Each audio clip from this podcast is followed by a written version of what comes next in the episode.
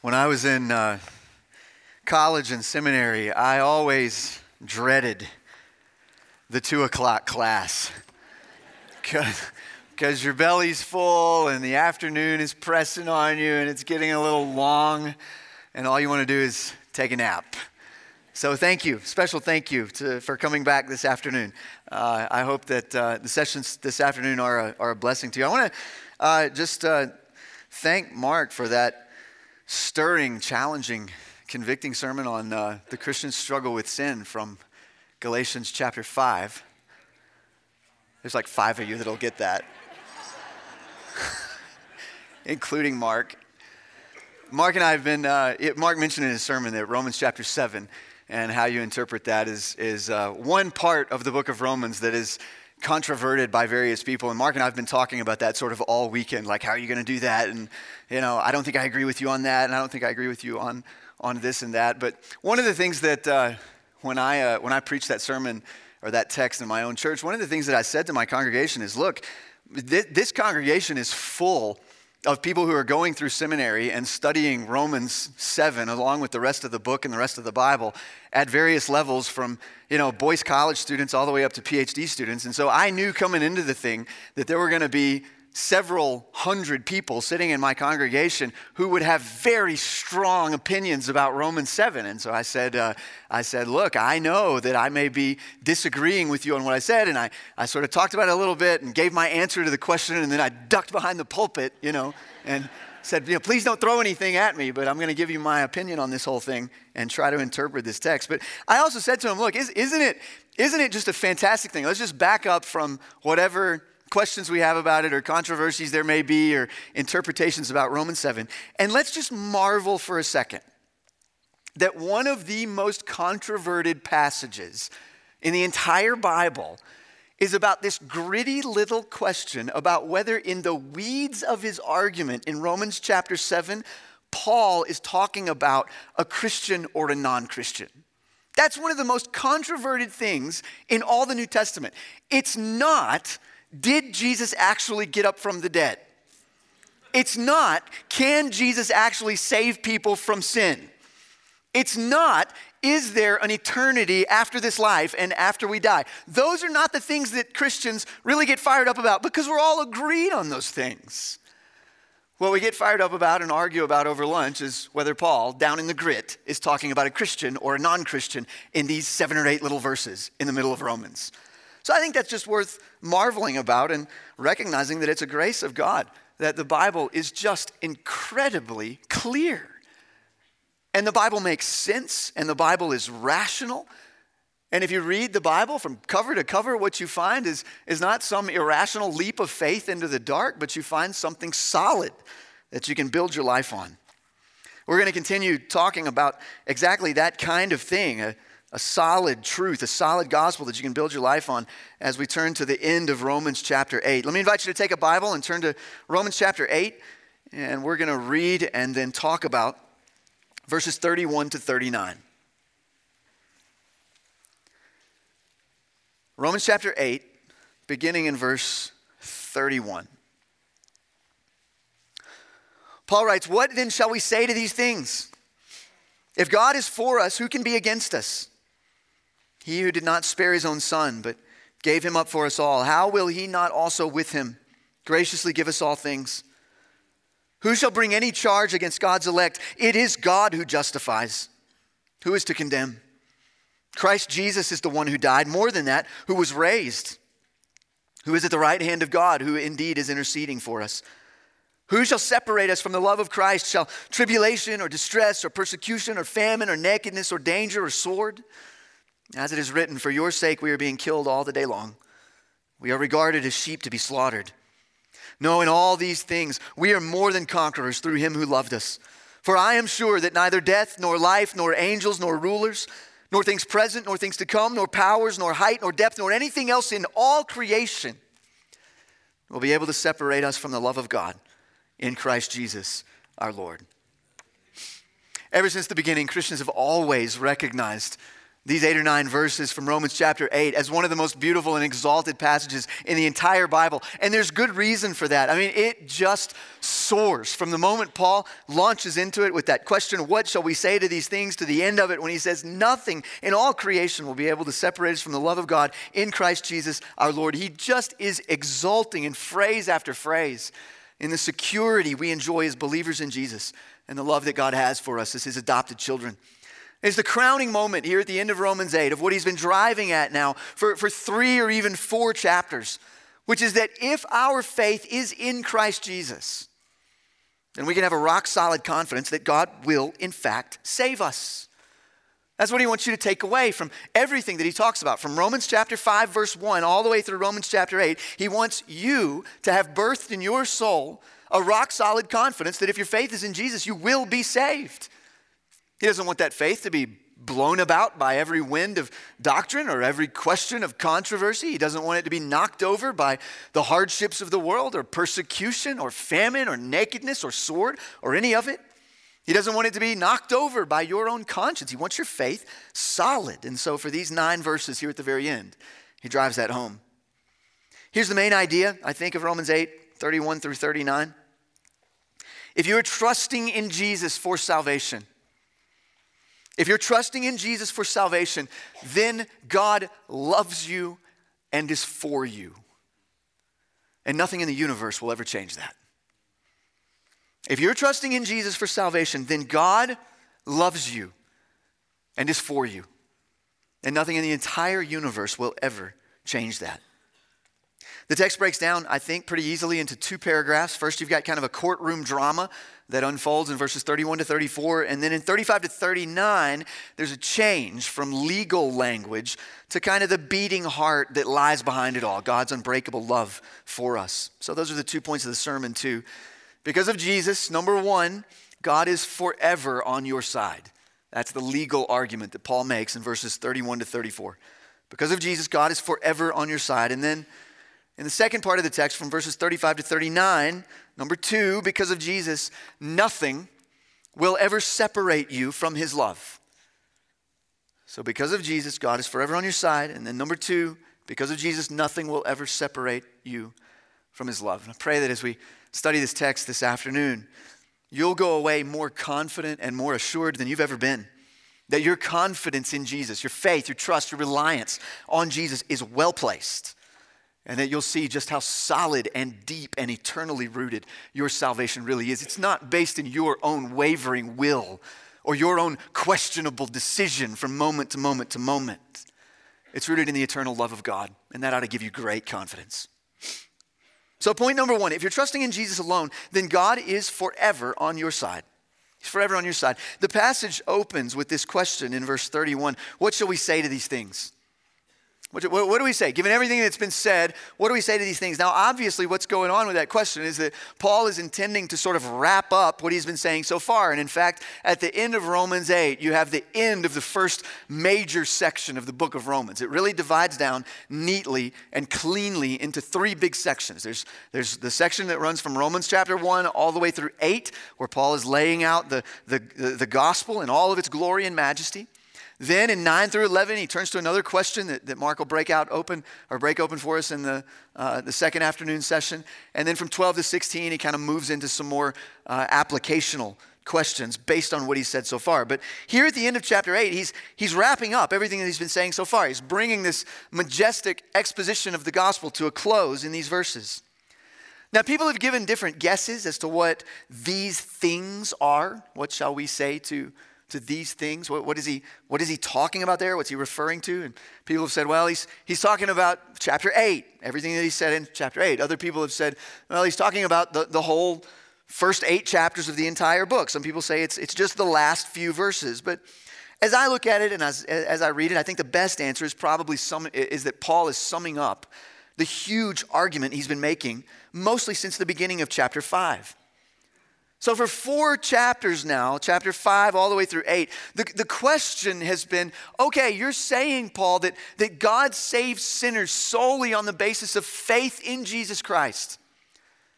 God's favor cannot be earned. The rewards of, of heaven and eternity cannot be won by us. We've already messed it up, and there's no way we can fix that. There's no way we can live up to God's standard. And you're saying, Paul, in, in all of these, this exposition of the gospel, that the way someone is saved is not through earning it, but by trusting in the one who has earned it, Jesus, by being united to him through faith. And so the question since the beginning of chapter 5 has been, is that true? I mean, I mean, really, can we really have any confidence?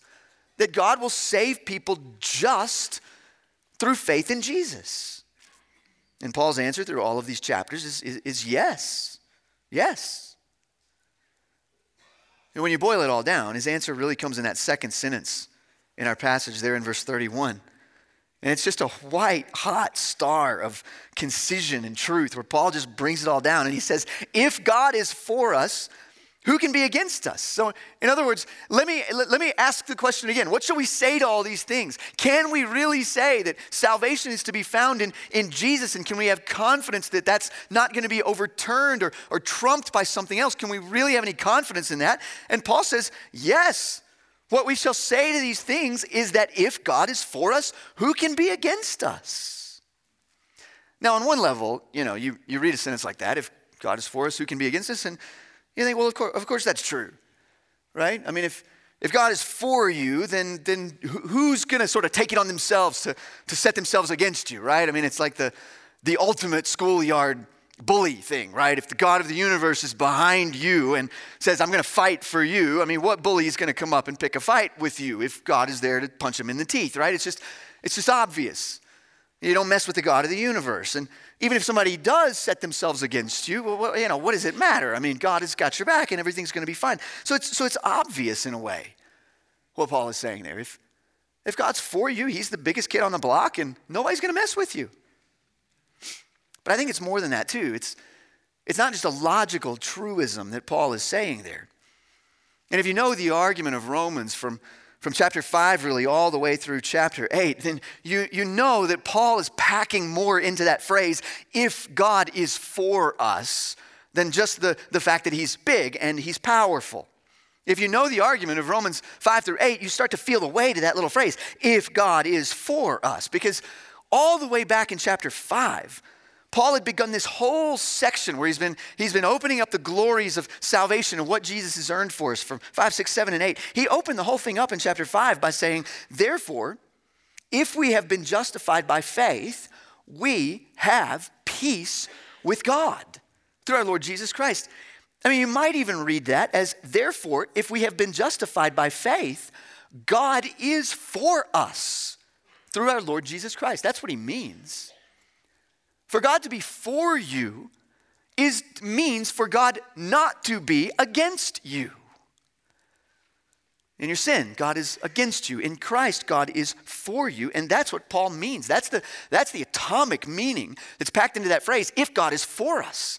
He means we are now at peace with God. And then the whole of chapters 5, 6, 7, and 8 have just been ripping off one reason after another for why we can be confident that our faith in Jesus gives us peace in God, peace with God. That is why we can be confident that our faith in Jesus causes God to be for us rather than against us.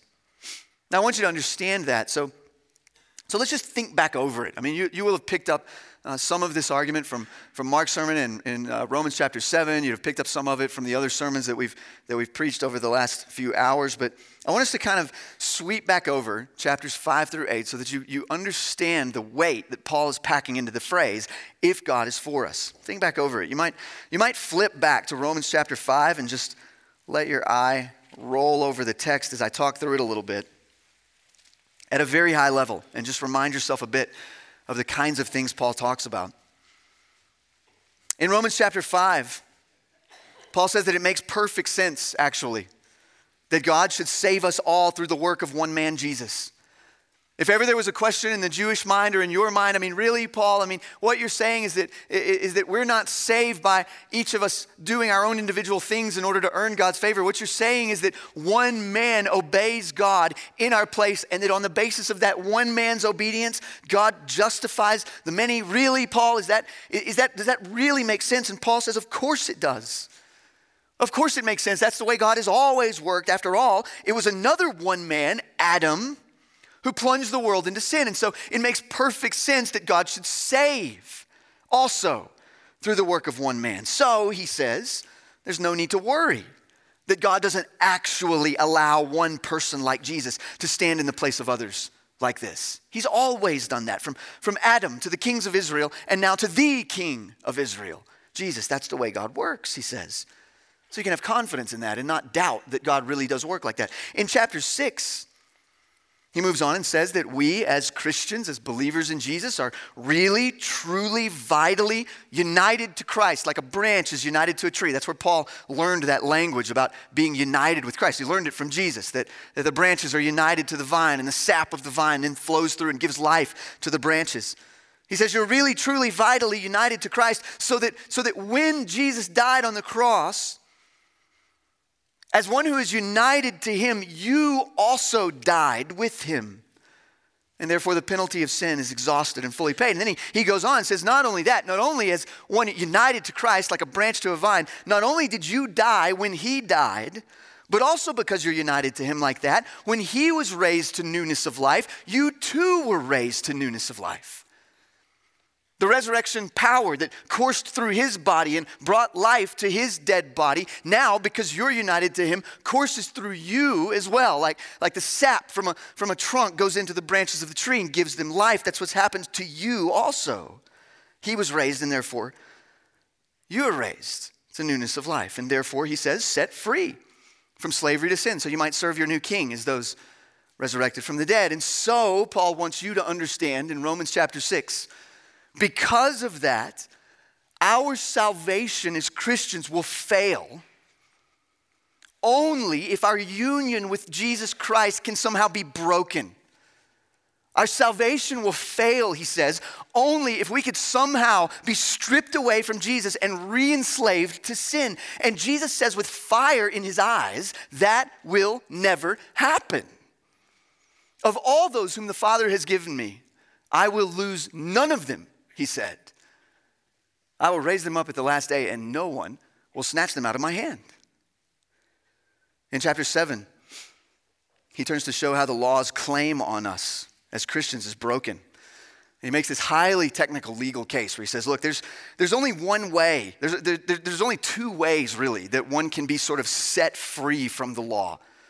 Two ways that you can be set free from the claims of the law and the condemnation of the law. One of those ways to be set free from the law is just to accomplish it, right? To do everything that it demanded so that the law looks at you and says, Yep, you fulfilled everything that I wanted, so I've got no claim on you now. That's one way to be set free from the law. He says at the beginning of chapter 7, the other way that you can be set free from the law is to die. Well, as he goes on and unfolds the argument, he says, Look, Jesus did both of those things. He accomplished it and he died. And so, because we're united to him, we therefore are looked upon by God as those who have accomplished it and also died. So, not only does the law have no claim on us because we died with Jesus, according to Romans 6, but also now the law looks on us as those united to the one who perfectly fulfilled the law, and it actually hands down the verdict on our on, on, on us you are righteous because it sees Jesus' life and righteousness imputed to us. So, he says in chapter 7, our salvation will fail only if the law can ever again look at us and pronounce us to be guilty. And that's something that will happen only if we can be snatched out of Jesus' hand, which again, he said, will never happen. In chapter 8, you've got this fireworks display of reasons for why your salvation in Christ is eternally unchangeable and irrevocable. He says, You live in a whole new realm now. So you no longer live in the realm of sin and death and condemnation, but you live, Paul says in 8, in the realm of the Spirit and life and justification. And the same power that raised Jesus from the dead is already at work in you, he says. Not only that, he says as he goes on through Romans 8, but because you are united to Christ, you have been adopted into God's family. You're, you're not just a servant in God's household any longer, but you are a son or a daughter, and therefore, just as Jesus is an heir of all the blessings of eternity, because you are united to him and the blessings of eternity flow down on his head like oil, it also covers you, and you become an heir to all the blessings of eternity. Not because of anything you've done, but entirely because of what Jesus has done for you. And to top it all off, he says, all of this has not been an accident.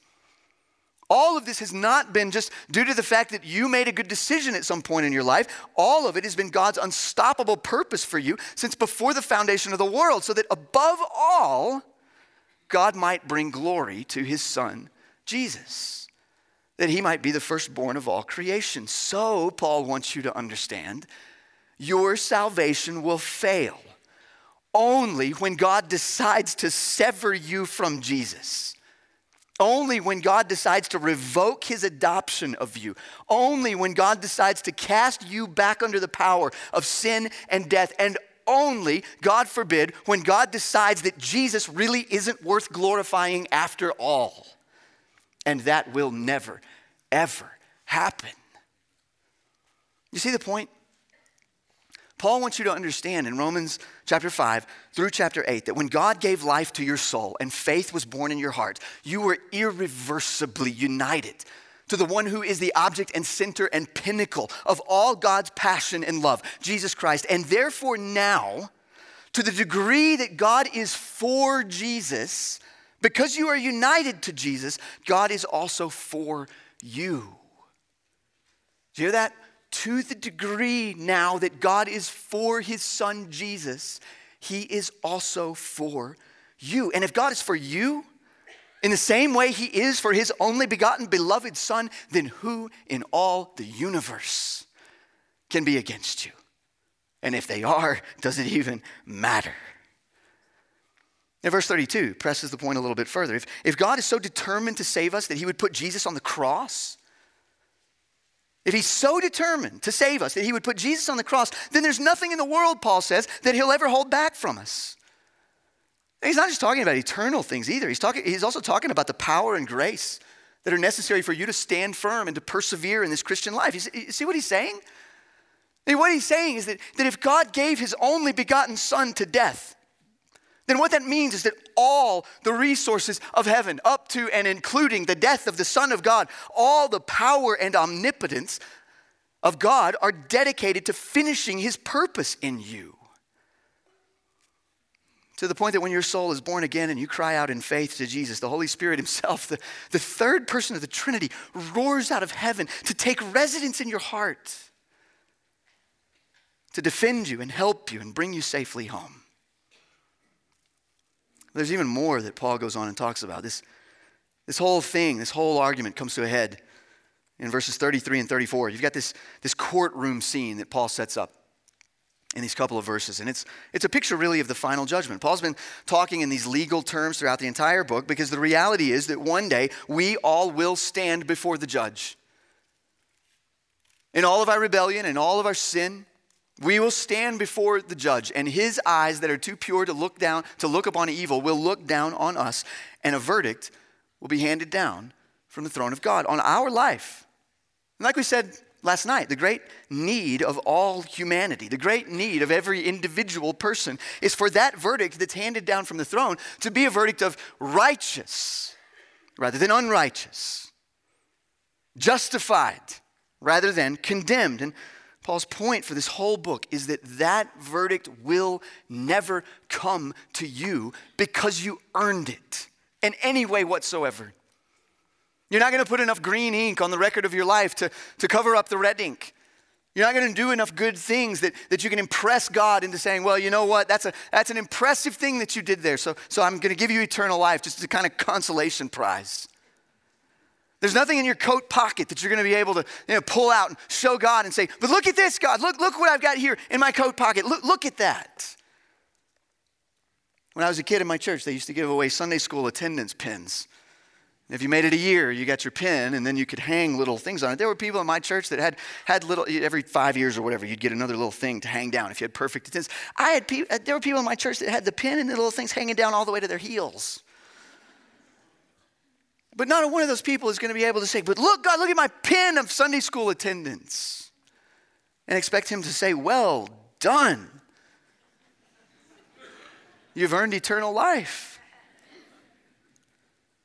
And some of us, some of us just inexplicably think that that's the case. We string together a few days of quiet times or You know, we handle a particularly difficult situation with our, our kids without yelling with them, and in fact, by shepherding the child's heart. And we think that God is looking down at us from heaven, just giving us a slow clap from the throne, you know? but Paul says that's, that, that's not it. That's not it. He says, he says the, the, the point of the whole book has been you're never going to earn eternal life. You're never going to earn a verdict of righteous by doing this or by refraining from doing that or by doing that better than that person or slightly less than that person. You're never going to earn it. There's only one person who's ever earned it, and that's Jesus. And the only way you're going to get the blessings and the reward of it is by being united through faith to Him. But here in verses 33 and 34, he says that once that verdict of righteous is given to you, once God looks down from the throne at, at you, and once Jesus steps up to defend you and says, Father, my, I know that this person is guilty. I know that they are. I understand that as well as anybody. They're guilty, but, but Lord, let, let the court remember that I've already died for those sins, and my record of perfect righteousness is to, to stand in the place of, of theirs. And once the Father says, Yes, Son, they're one of yours, and the verdict comes down, this person is justified. Paul says that verdict is utterly unchangeable. In these two verses, they're 33 and 34, they're really asking the same question, right? I mean, who will bring any charge? and who is to condemn? Those are, those are the same things. Who will bring any charge? Who is to condemn? It's the, it's the same question, and the answer to both of those questions is nobody.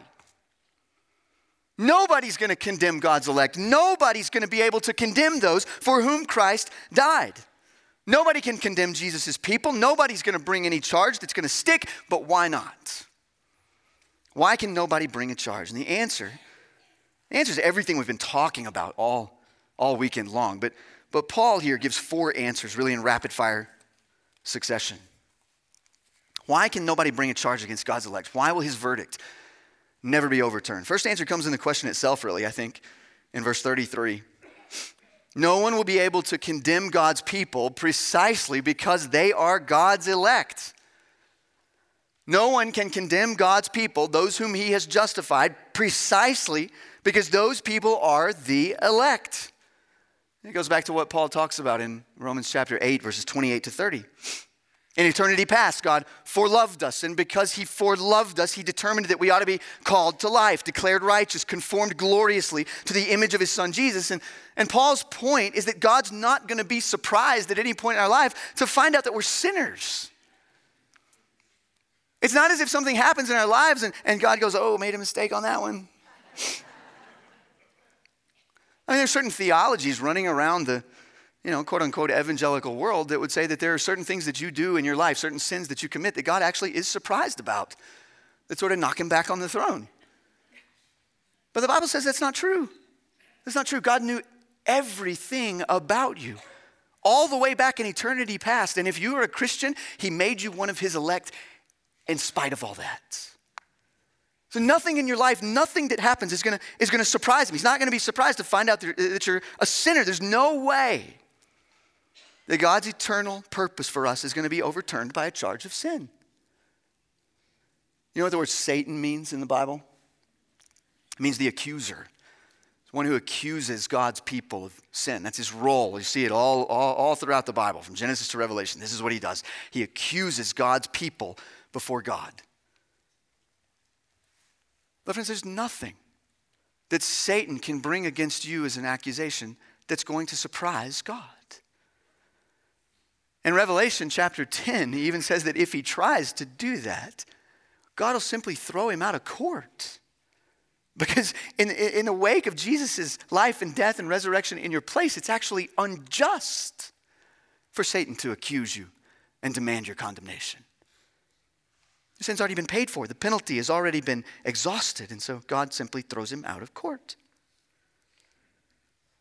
No one will be able to condemn us precisely because we're the elect. That's what God's, that's what Paul says here. Second, second reason that he gives here is that no one will be able to condemn God's people because it is God who justifies.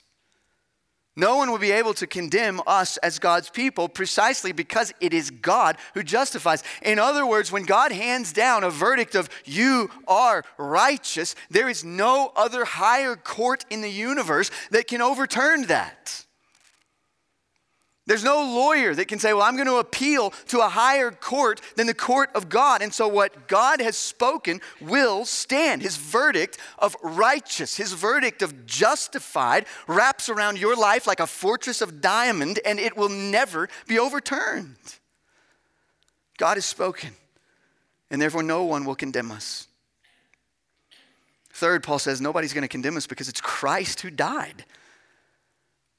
No one's going to be able to condemn us or bring a charge against us as God's people, as Jesus' people, because it is precisely Jesus Christ who has died. The Son of God gave his life to kill our sin, to exhaust its curse, to plunge it into a shoreless sea so that it might be sunk and forgotten forever. And if that's true, who's going to go down into the depths of that ocean and drag it back up and convince God, the great judge, to take another look at it? Nobody. Fourth, he says, it's not just that Christ has died, but that he now lives and sits at the right hand of God to intercede for us. That word there, intercede, doesn't just mean pray. It's not, it's not just saying simply that Jesus prays for you. Though we, we use that word as evangelicals to mean, eh, we say we intercede for someone means we pray for them. And it's true. But here, intercede is another legal word. It means that Jesus advocates or argues for us. And Paul's point is that if Jesus is your advocate, if Jesus is your lawyer, then nothing Satan can say as the prosecuting attorney is ever going to overturn God's verdict of righteous over you. I mean, you can imagine the scene. You, you stand before the throne of God, and Satan, Satan stands up and says, Lord, I have evidence against this person, and the law demands death. He did this, she did that there's this and that and this, and you remember that time that this happened.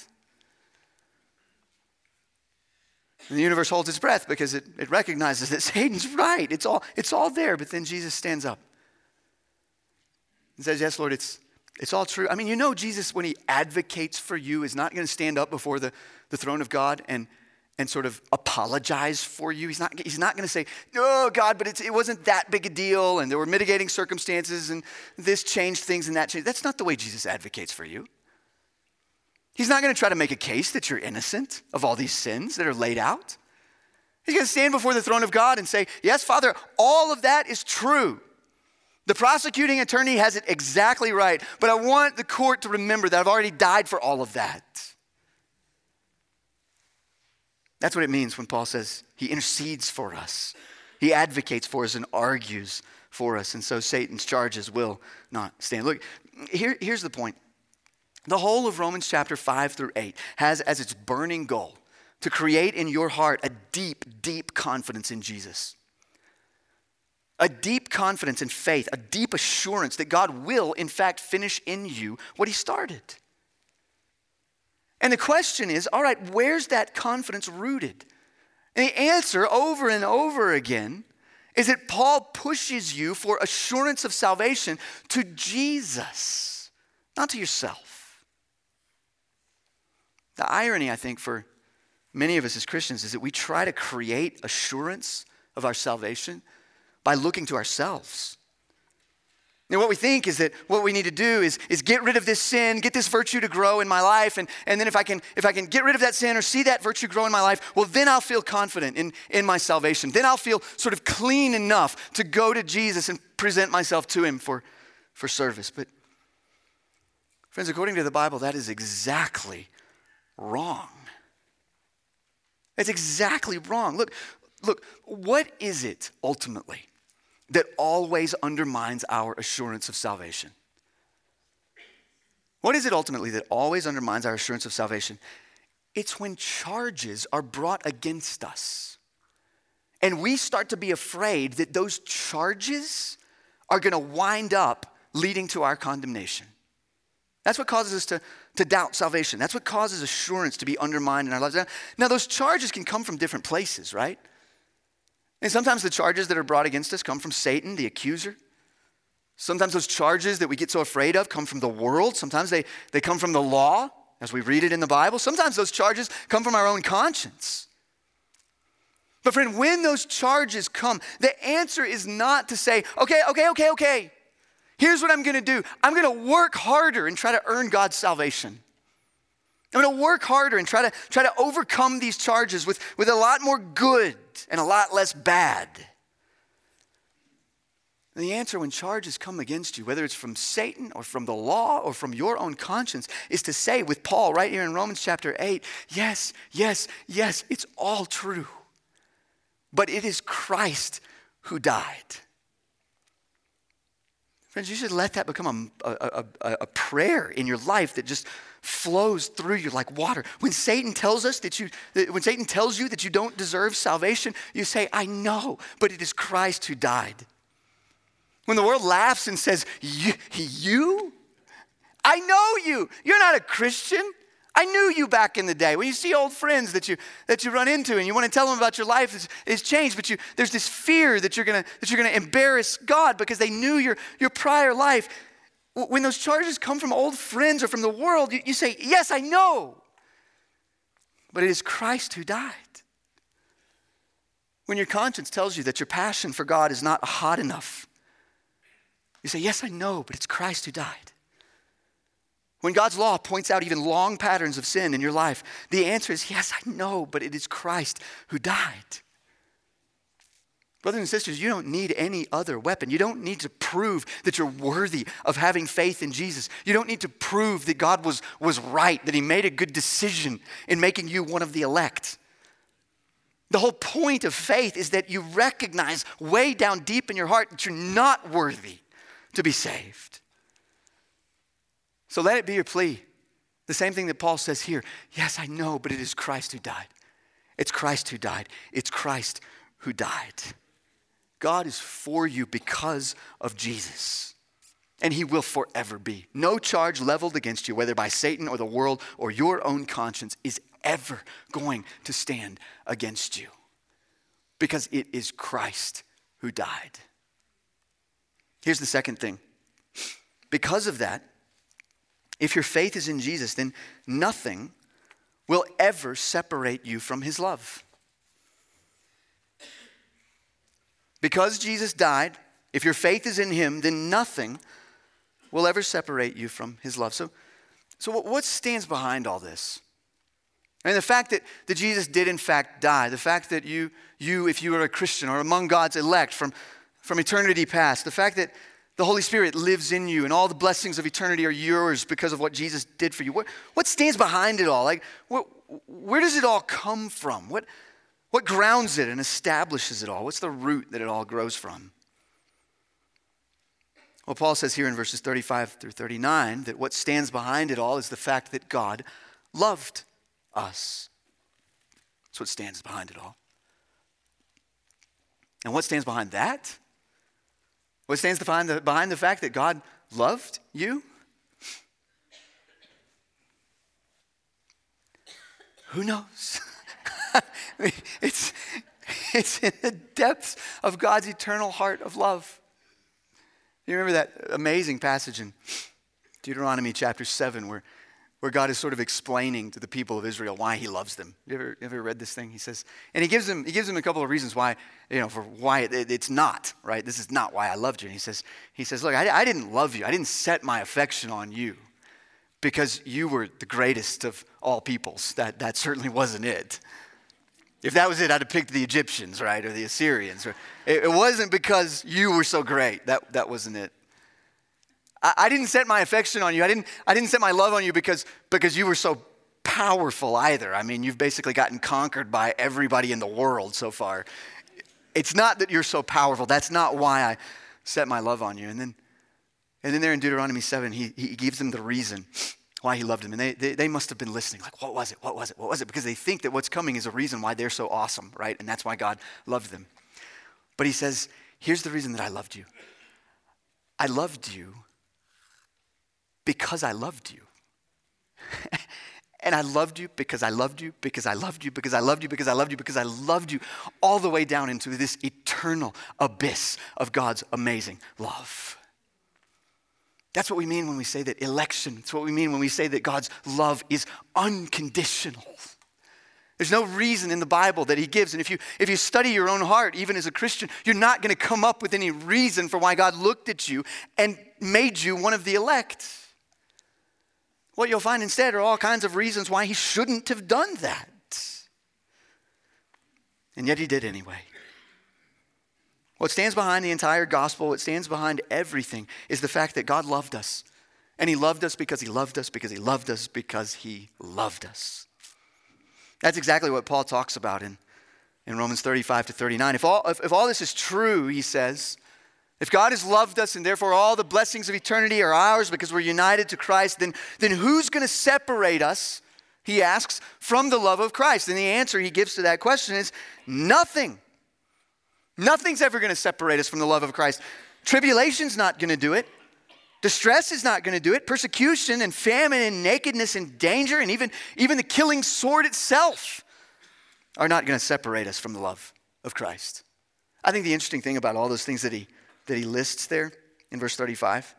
Who shall separate us from the love of Christ? Tribulation, distress, persecution, famine, nakedness, dangerous sword. I think the really interesting thing about that is that if you read Second Corinthians and Acts, what you realize all of a sudden is that Paul had experienced every single one of those things, with the exception of the sword, and that was coming soon enough. And so he had a lot of experience. He had a lot of knowledge born of experience that not a single one of those things was ever going to cut him off from Christ. He'd experienced tribulation and come out the other side of it, still loved by Jesus. He'd experienced distress and come out the other side, still loved by Jesus. Same thing with persecution and famine and nakedness and, and danger. And he was quite confident that even when the sword went through him, he would come out the other side, still loved by Jesus. Verse 36 is a quotation from Psalm 44. And his point is to remind us, as Paul often does, that all these things he's talked about in verse 35 are to be expected in the Christian life. This is our lot. If, if you're a Christian, then your lot is to face things like tribulation, distress, persecution, famine, nakedness, danger, and sword. It is your lot that for Christ's sake we are being killed all the day long and that we are regarded as sheep to be slaughtered. Why is that your lot? And why does the Bible hold out those kinds of things as just to be expected in the Christian life? Well, it's because Jesus, your King, suffered. And you are united to him, and therefore you will suffer. I think a lot of the anxiety and just, just trouble that Christians deal with in, in life when it comes to hardship and difficulty is because we don't take it to heart that such hardship and difficulty is really to be expected in the Christian life. We basically have a, we basically have a thought that what we should expect is, you know, as the old song said, a, a rosy bed that we get to lie on all the way to heaven as it sails into the eternal sun, sunset. And so when something goes wrong and our rosy bed is overturned into the cold ocean, we get mad about it. And we cry out to God, Lord, why are you letting this happen? I didn't know that this was part of the contract. I don't, I don't like this. I don't want it. But over and over again, of course, the Bible says you should expect it. You should bear up under it, like a, like a weightlifter setting his, setting his legs underneath weight. Your, your, your job is to bear up and push up under the hardship of this life. That's what we do as Christians. But look at verse 37. Even though these things will come, Paul says, even though they are to be expected in the Christian life, we are, he says, more than conquerors in them. Now, what does he mean by that?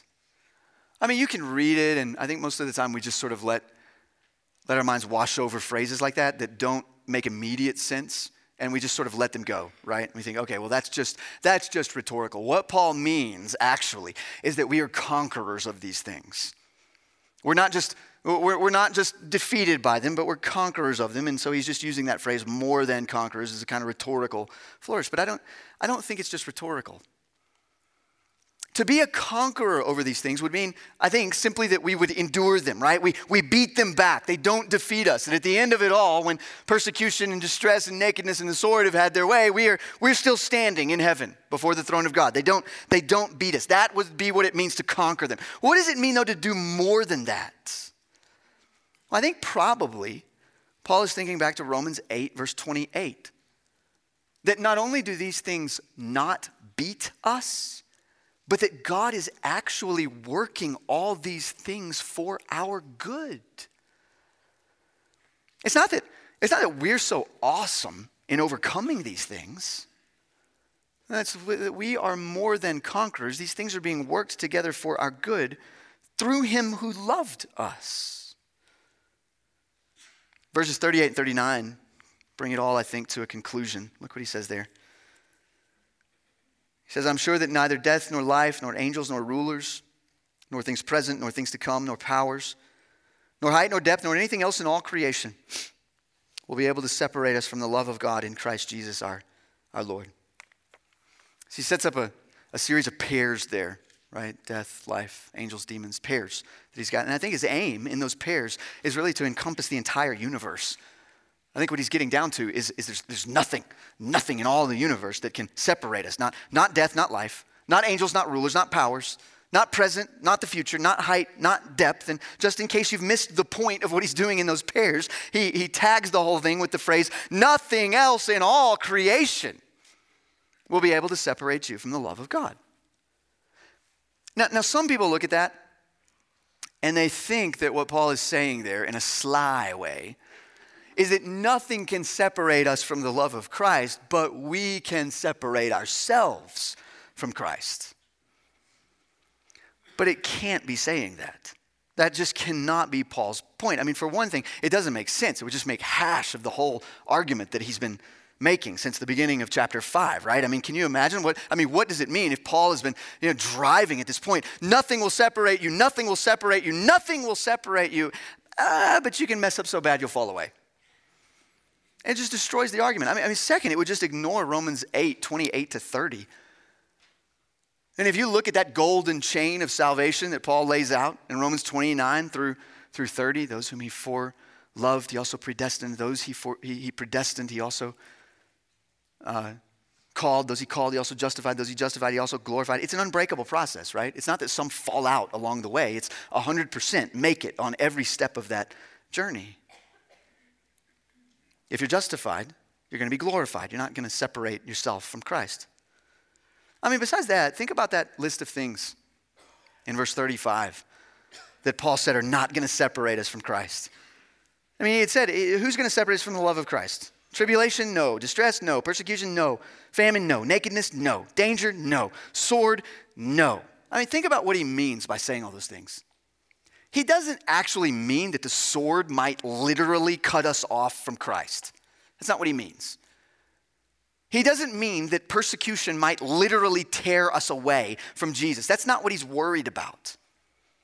He doesn't mean that somebody might persecute you and actually cause you to be torn away from Christ. What he's worried about is that all of those things distress, tribulation, nakedness, persecution, sword he's worried that some of those things might cause our faith in Jesus to falter, that they might cause us to, to shrink back and turn away. And his point is that if your trust is in Jesus, then even those things won't be powerful enough to make you forsake Christ. I hope you can see the point in all this and revel in it.